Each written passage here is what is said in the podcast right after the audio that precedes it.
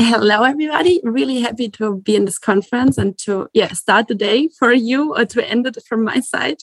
Um, so, in, in my talk, I will cover UX research from a really different approach from what you may be used, um, namely UX research with voice interaction.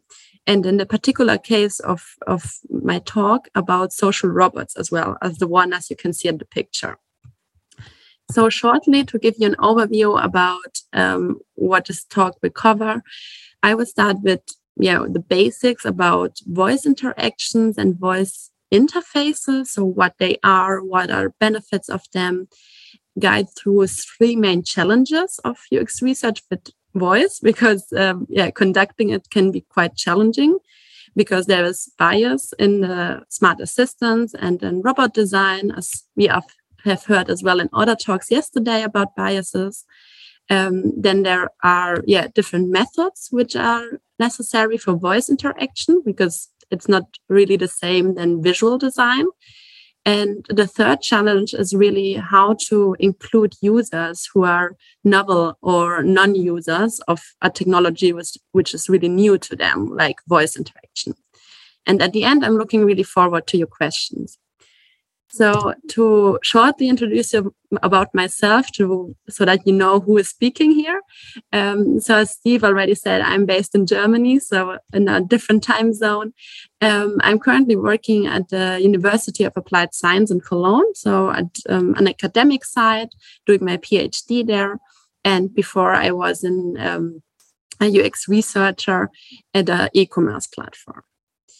So let's start with voice interaction. If you think about voice interaction, you probably will, will start with thinking about assistants like Siri or Alexa, um, but there's way more. So um, there comes voice interaction in many different devices in different contexts. So as you can see at the pictures, um, you can have a voice assistant on your smartphone. There is voice interaction in cars or even in robots in all different cases.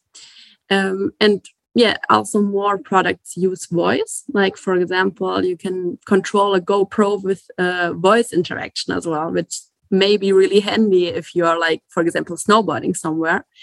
And also control video games. So there exists a variety of different games where you can really use your voice to yeah guide for example an avatar which is which jumps higher the more you scream so um, voice is really a new way to interact with different interfaces.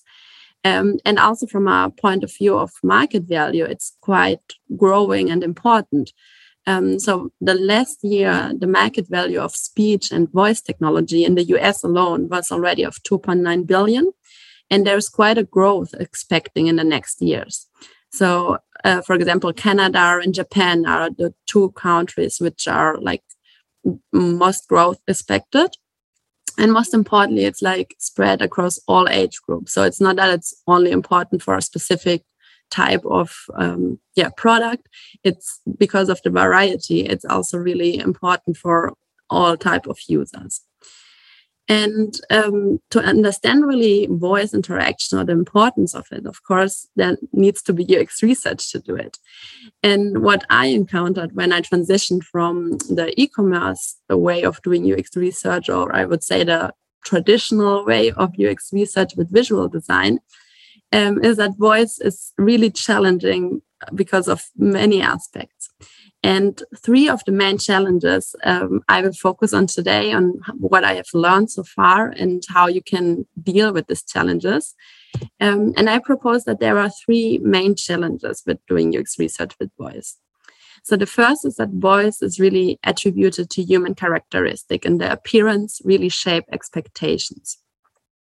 So if you hear a voice, you mm, you always think about a human person. Um, that's like from psychological reasons.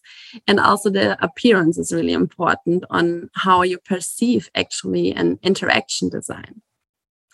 Then the second problem or challenge, I would say, is that methods, uh, which I have used previously in my job, are just not suitable in the same way. So if you think about the classical method about usability testing with thinking aloud, that probably won't work if you have a smart device or a voice device hearing what the users say and you need to interact with that.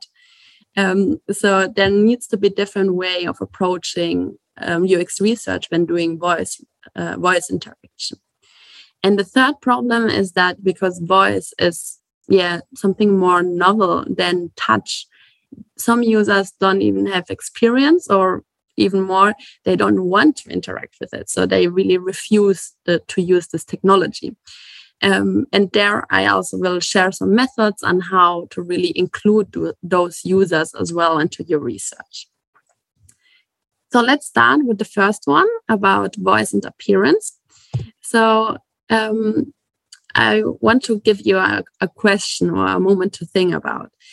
Um, if you imagine Siri, Cortana, or Alexa as a person, how do they look for you?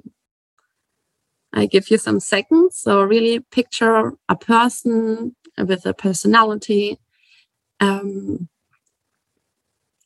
so I guess most of you have thought about a female person. And that's quite reasonable because most of the voice assistants which are on the market today are per default female. So here you can see, um, yeah, a, re- a, compilation of, of different products like Siri, Cortana, and Alexa, Google Assistants. And what's important about here to notice is that all of them were female only voices at their release. So when it started, there was no male option. Actually, that's also something I learned um, when I started in doing voice interaction that there is actually male voices of some of them. So you can actually change Siri to speak in a male voice. But the default is normally um, in fem- female person. And you might wonder, okay, why do they not change simply the voice to a male person, like ch- switching the voice track? Because there exist like a lot of different, um, yeah, artificial voices and different um, different genders. Um, but it's not simple as that. As you can see, for example, as well here from Siri, it was released 2011 and 2013, so nearly two years later, um, there was a functional male option. Um, so it's more than two, nearly two years of development to have a functional male voice. And the reason is that adjusting the gender of an of a voice interface is way more than simply switching the voice track to another gender. Because men and women really use different words. Like we have this typical saying they are they speak different languages.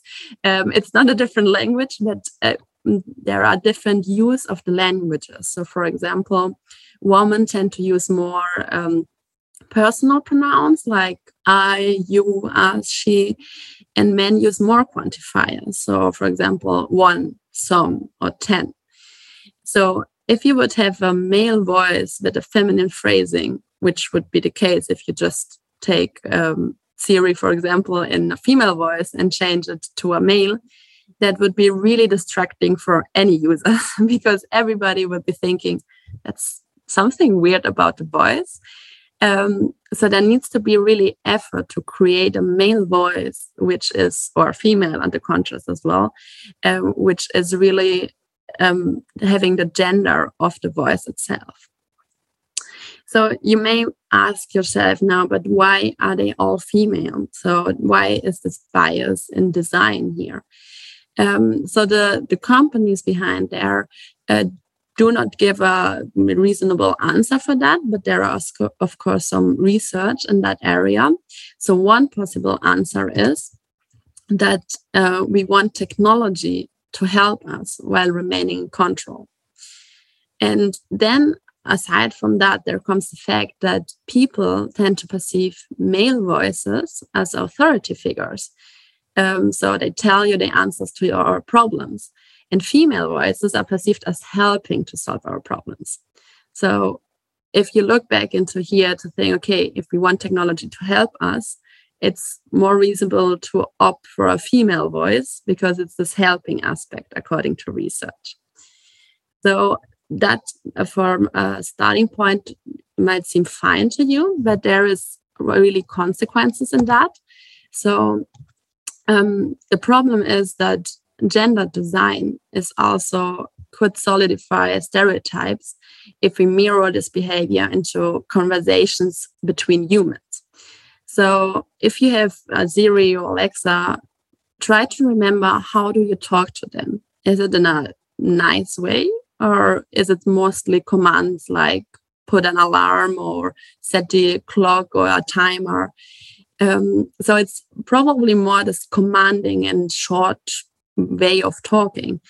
And the, the real concern about here is that people become used to interact with female agent in that way and transfer this into um, yeah into way of talking with human so with female humans in this case as well um, so that's really an important aspect to consider that the gender really influences how it's perceived and how pe people and users really talk to your interface.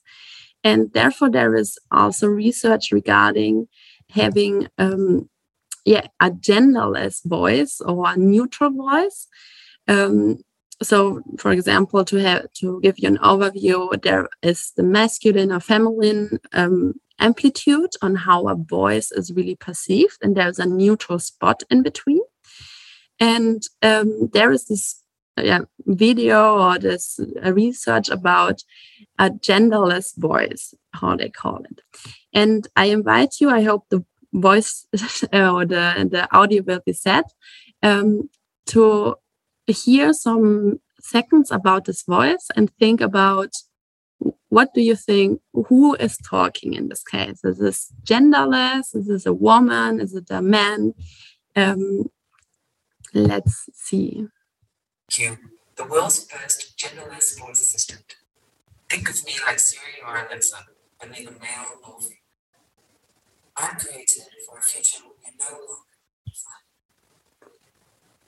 So, I guess some of you have heard a female person. If you heard it, I hope it worked. Um, so, some of you might have heard a female or male person.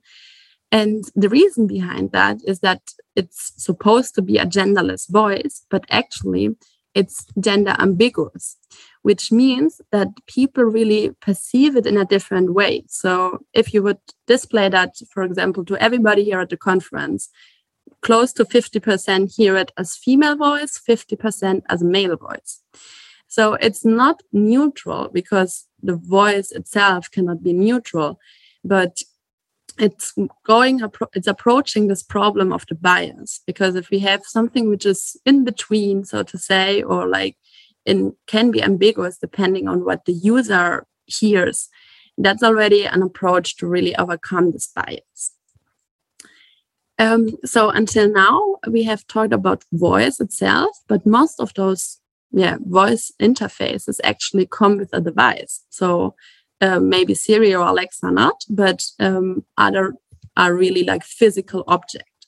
And there comes another challenge. Um, so if you consider, for example, in this case, social robots, which is the area of my PhD, um, they are they have an appearance, and this appearance is really human. If you see here, for example, the the child with the with the robot, you implicitly will have some adjectives in your mind thinking, oh, this robot robot is cute or it looks friendly. So there is some yeah expectations which are created based on the appearance. And therefore, if for example, we make changes to the interaction design or the, the voice design, it is really important to as well study the appearance, which uh, and how this influences your design to understand really its impact. So, for example, um, if you change a dialogue flow um, and always perform it with the same robot, you may not know how that flow would work on a different robot. So, what I do in this case is really have conversations like with a method like interviewing, um, showing pictures to participants, um, and talking about appearance, about associations users have with certain object. And in this case, it's robots, but it can be anything. It can be your product, it can be a glass of water. Um, really talking about if you see this object, this product, what do you think? Um, and it's really interesting to see that the appearance really shape the expectations. So, for example, these two robots on the left side, which have arms, um, users wondered, okay, what are these robots even doing with the hands? So, the, only because they already have hands, there is expected some functionality behind this. Um, and in the other case, if you, for example, have a robot which just is basically uh, a head, um, there is not the expectation that the robot should do something with its hands. So in this case, the appearance shapes the, um, the expectations about functionality, and that's really relevant to consider um, how you want to design that. And as well, um, this appearance create associations with yeah with other things. So, for example, uh, a quote which I really liked from a user was that um, this one on the, the left bottom that that was it looks like Mike from Monster Inc. And if you once have this image in mind, um, users do attribute like a personality as well to that robot.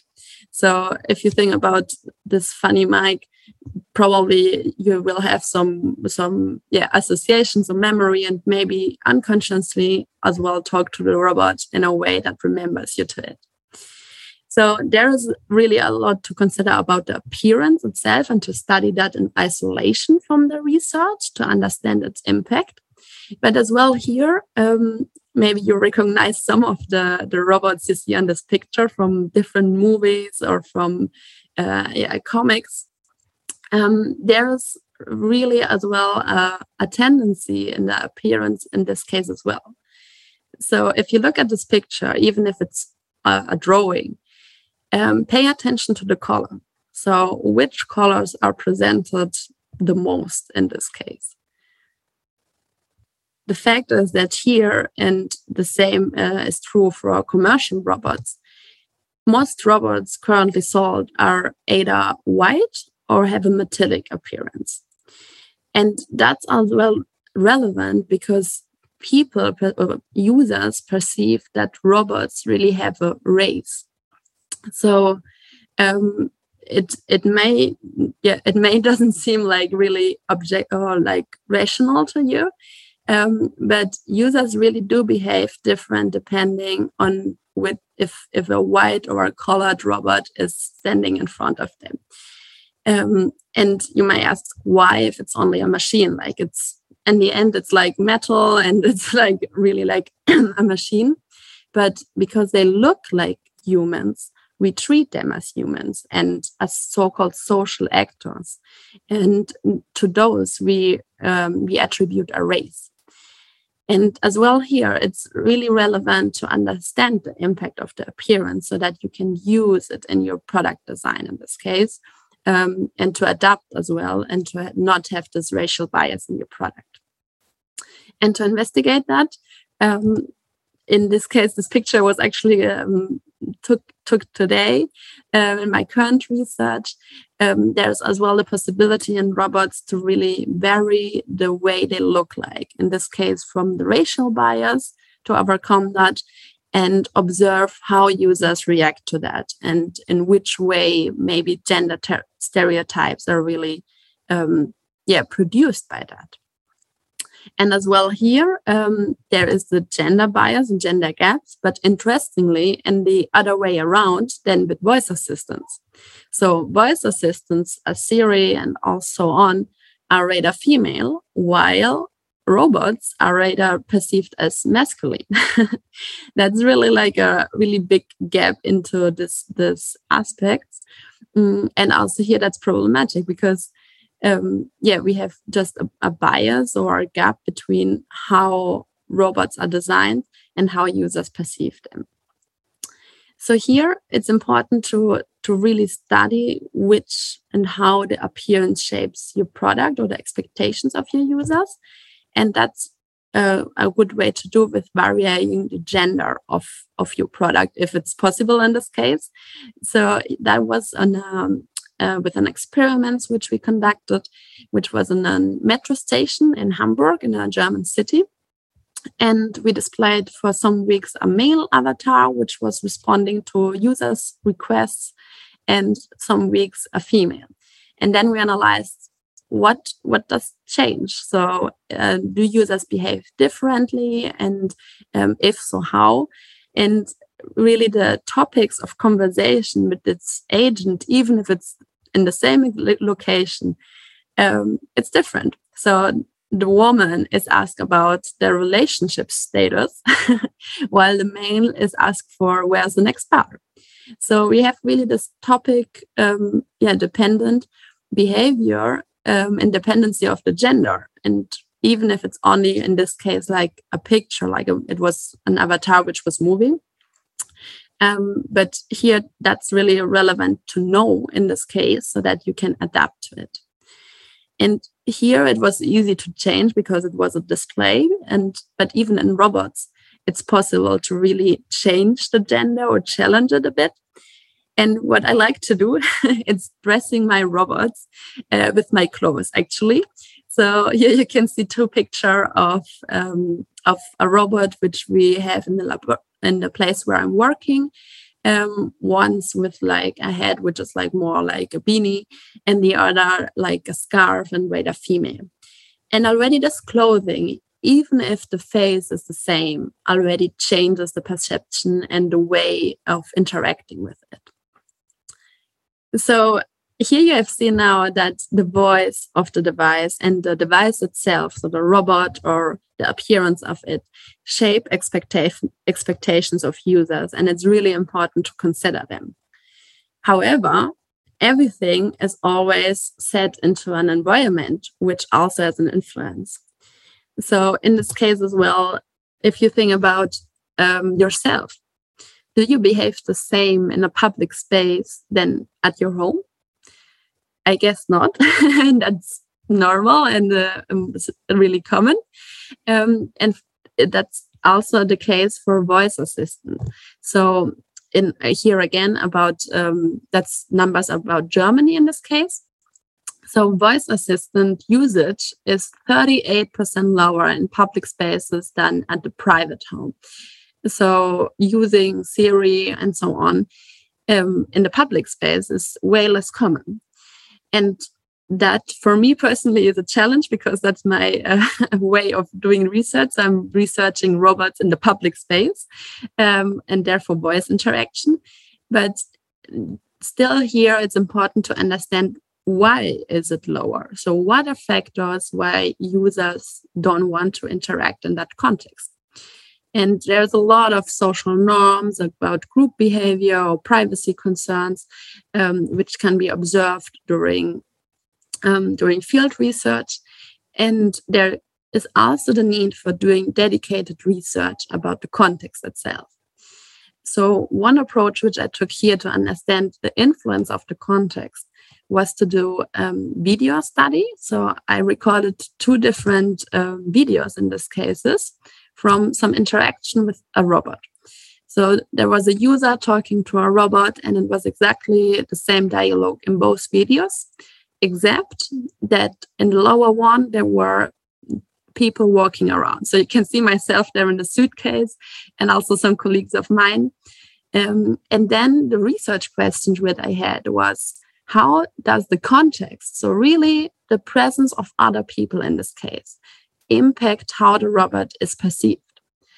And theoretically, it shouldn't, if you think about it. It's the robot says exactly the same, the user say the same, it's the same scene. So your interaction design basically remains the same. However, the robot is perceived as friendlier and warmer if other people are around. Or an apology is also um, yeah, more accepted when other users are present. So the context is really, really relevant to consider during the research.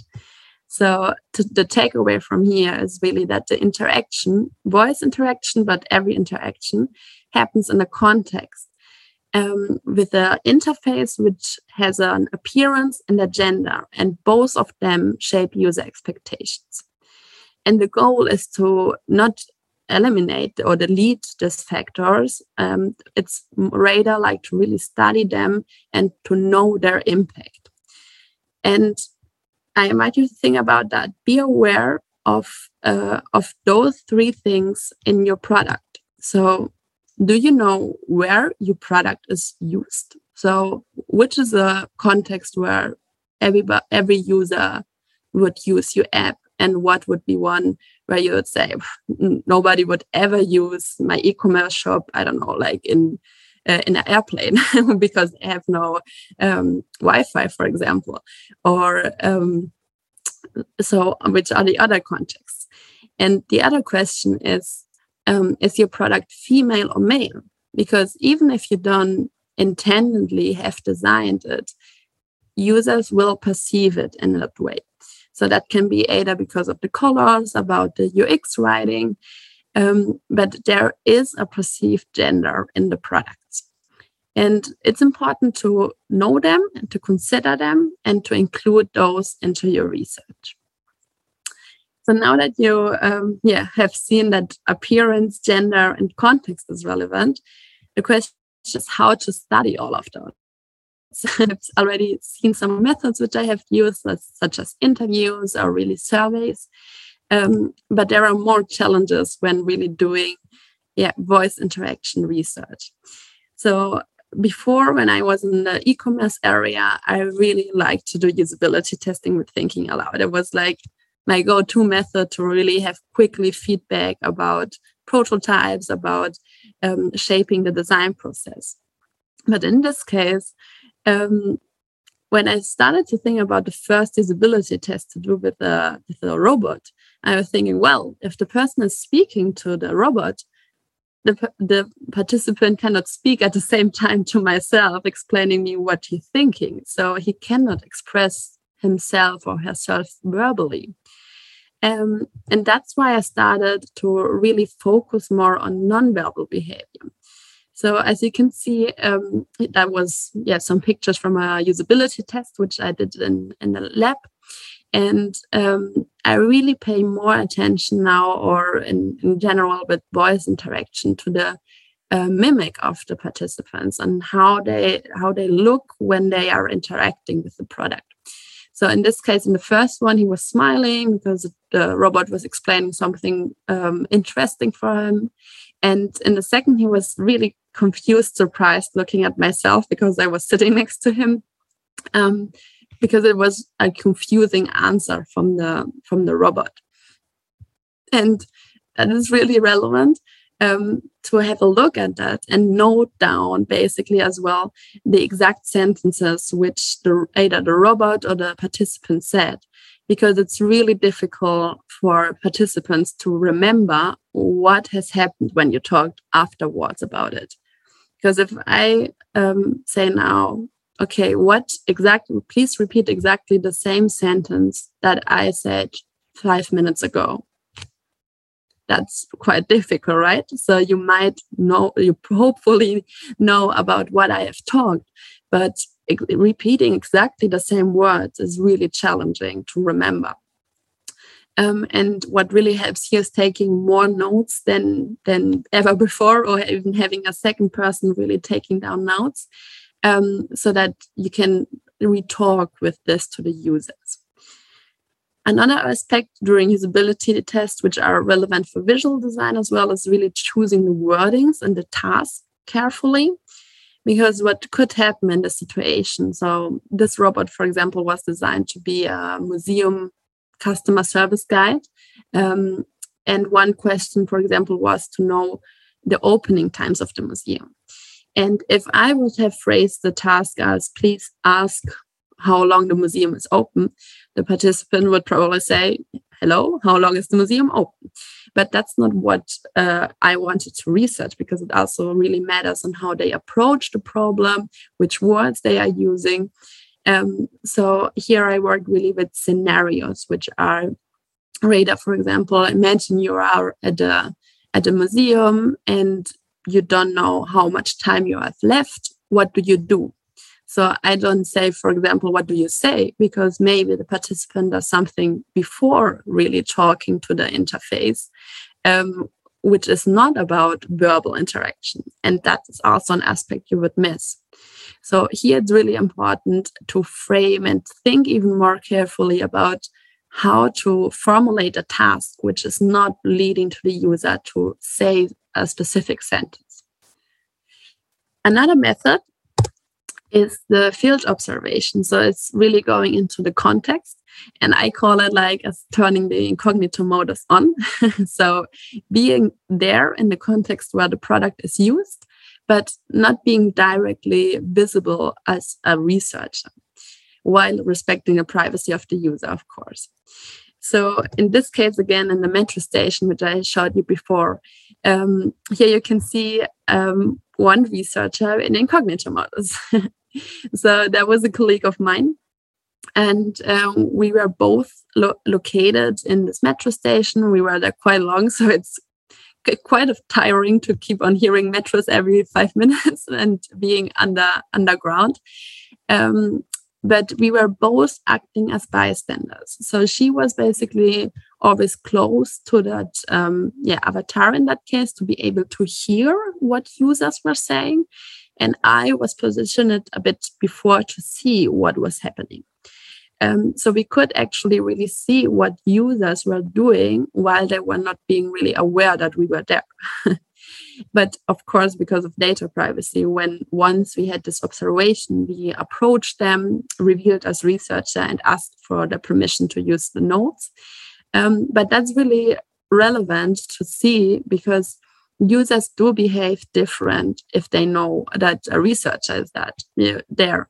So it's a similar effect which you might have if you're doing um, a test in a UX lab and you're really having a person or a remote testing, and the opposite, for example, with a diary study where there is not really the researcher on site that produces really different results.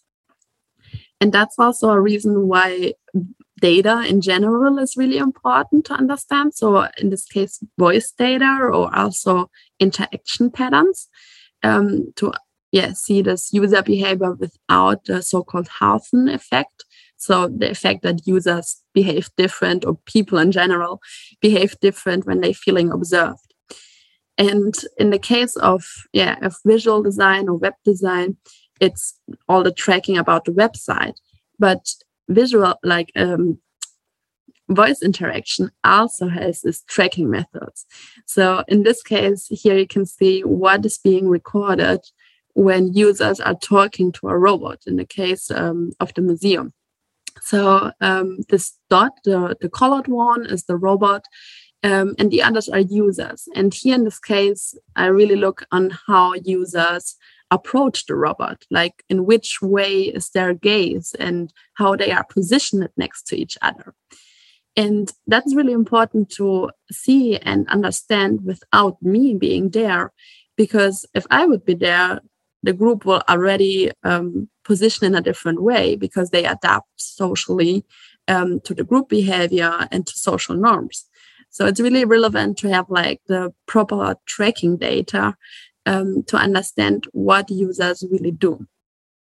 And another approach to really uh, yeah, understand or kind of replicate and get into the feeling of, of users talking to a system as, is to do kind of a role play. So to replicate the conversation.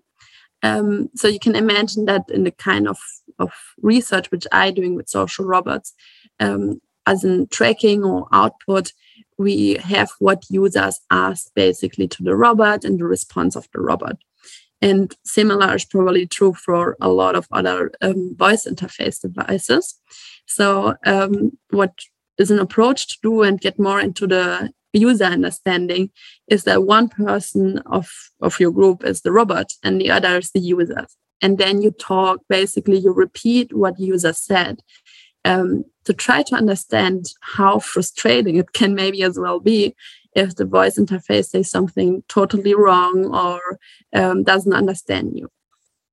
So overall, there are like different methods which are suitable for UX research with voice. so it's possible to do surveys with different conditions where you can apply video or as well audio um, stimulus to show to the participants. It's important to focus on nonverbal behavior, specifically for um, voice interaction. Then there is the possibility to do field observation in incognito and also um, doing, of course, data analysis, so including data into your research. So if you study all of these uh, voice interactions and with different type of methods, there is still another challenge left, namely that users have no prior experience or even refuse voice interaction. So as the technology is quite new or are also like still not so commonly in some countries, of course, that really depends on which country. Um, some users really don't know how to interact with uh, with a voice assistant and or are really afraid as well of a robot which is standing in front of them so um, to include those users however um, it's really important to kind of brief them in a way. So because if you imagine for example a person who has never used the internet before and comes to an e-commerce shop you probably are not really looking into the the details of your design or interaction flows on the web page because that person would be really focusing on how is the internet even working. And the same happens if you have a voice interaction device. So what i started to do is really to schedule voice trainings i call it like that sessions beforehand. So i invite users who have never used voice before um, to short sessions like half an hour the day before or the week before um, where i show different devices or different yeah different devices different robots and mostly not the one where you're doing research with. Um, and yeah basically train how to do simple interactions with that case. So that when it comes to really researching your design with the with the intended robot or intended um, interaction, that person already knows how the technology works. And that's also a really great opportunity for foundational research or product discovery, because um, yeah, there is like really the basics of the of seeing for the first time, for example, a robot or the question which arise like, when do I know how I can talk or how does it even work? And that's one side. So users who have no experience with that but another really common as well is rejection. So user, non-users in this case, persons who don't want to use that technology or who are afraid of um, losing the job because there are robots um, in the public space um, or just don't think it's too complicated. And here I try to really understand in deep the motivation behind that. So, what is the reason for really refusing to, inter- uh, to interact with the product? And to have that in a structured way, I make use of so called non user personas um, from Augustine et al., which are traditional personas which are extended with aspects such as product criticism, reasons for non use, and resistance level. So especially product criticism is really yeah i think also for for product owners a nice way to really have this non-users or rejectors present during your design process because criticism is kind of a backlog of ideas you could do for product discovery like how could you convince or how could you el eliminate and delete these reasons for non-using and converting these non-users to users. And regarding the resistance level, there's also different aspects of resistance. So maybe somebody doesn't really want to use voice interaction because they feel it's against their moral um, expectations. And maybe someone else just doesn't really know how it works, but could be using it. Um, so that's also the possibility to classify users and non-users into a user map um, where you could really say, okay, is this person in this case from the lower one, is it a rejecter or a resistor, or is it a really a user who is already using it and wants to keep on using it? And in this way, you can really position the person who you are doing an interview with, for example, to understand um, where they are in their yeah in their rejection phase. and that's really relevant to include because it gives you so many ideas about uh, what can be improved about the product. So overall, um, I want to take you home like a few things from here.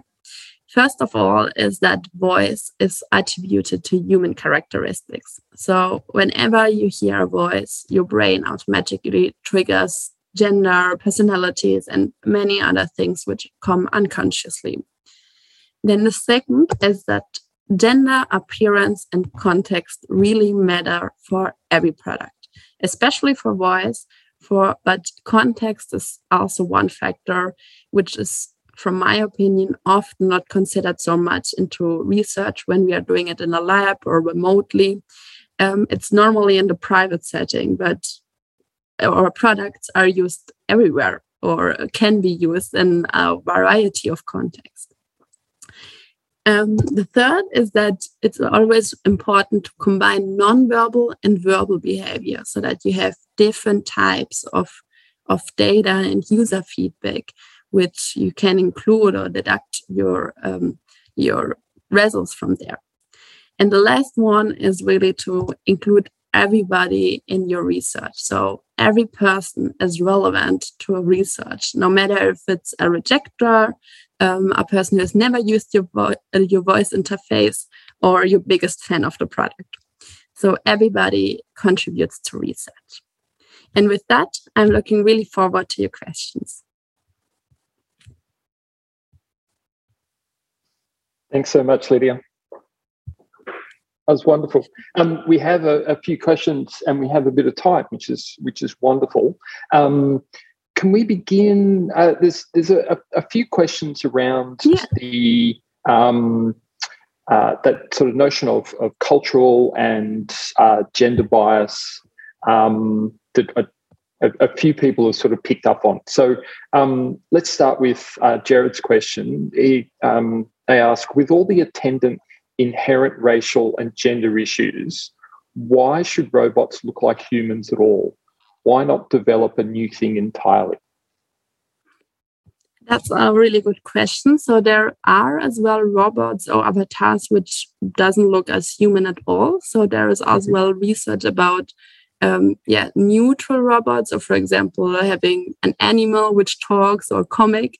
Um, and these are as well deployed but the reason for having yeah human robots is that when you see a human you also behave somehow like in, in with those social norms or you're we know what we can expect from a human talking to a human. But what would happen if a human talks to a pet? It's like a really different way of of, of interacting uh, where there's not so much research and knowledge about how this type of interaction look like. Um, so I think that the main approach was to really start with robots which look like humans to really have the the similar patterns basically um, for the interaction. Okay. Um, Kai asked the question: Would previous bad experience with early or incompetent voice interfaces draw people away from embracing voice interfaces that have come a long way since. Yeah, definitely. And I have observed that already many times in my research. Like, um, for example, right now uh, we are we are doing a prototype testing in a museum, and users do approach a robot and start asking one question, and if it doesn't really come directly to the um, to a good answer users are like okay that's not interesting it doesn't work um, and are directly leaving. So the first impression is like really important like to yeah to to nail that one uh, because if not the expectations are that okay that's a technology which doesn't work anyway so i don't want to try that out. Wonderful uh, Claire asks the question What role does trust play in terms of people's willingness to interact with, with certain kinds of devices? yeah also a big topic in in research so there is a lot of um, yeah trust research in the um, human robot interaction community um, i personally think it's really important to be transparent actually about uh, things like data privacy about as well expectations about what the robot can actually do so mm. um, if i trust the robot for example that um, I can hand them a glass of water and he will grab it and then it fail and it falls down. And the next time I would be, well, I'm better not giving you anything. Um, so I think it's about really clearly communicating capabilities of the system and as well showing the user what is happening. So basically mm. similar to yeah other places to really transparently show users what is happening. Mm.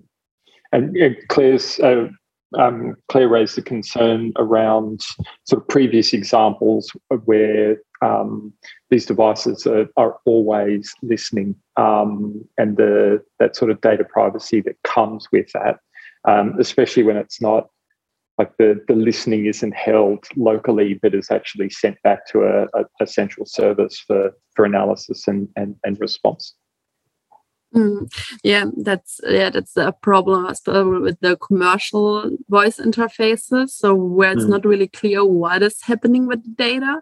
Um, mm. So in my case, we are doing like the research like for academic purposes. So we always really like display and have like a large uh, attention. We are recording and really informing the users what is happening with the data and storing it locally. But mm. I really agree that a lot of devices are like a black box. Like you don't know where your data is going and uh, what is happening with it. And as you can see, there is probably some tracking and analysis behind that um, to really understand how users behave with it. So mm. yeah, that's a problem. Um, Catherine asked a slightly uh, tangential question, um, but like obviously related. But um, they ask, is there, do you have any idea why some countries or languages have gone with male as the default? With with female as the default, or um, yeah. Um, the, the, the, question was whether like uh, where why they've gone with male as default, but I, I guess either. Yeah, it's yeah it's not really clear. Like i really did uh, started to do research as well when i when i found this out.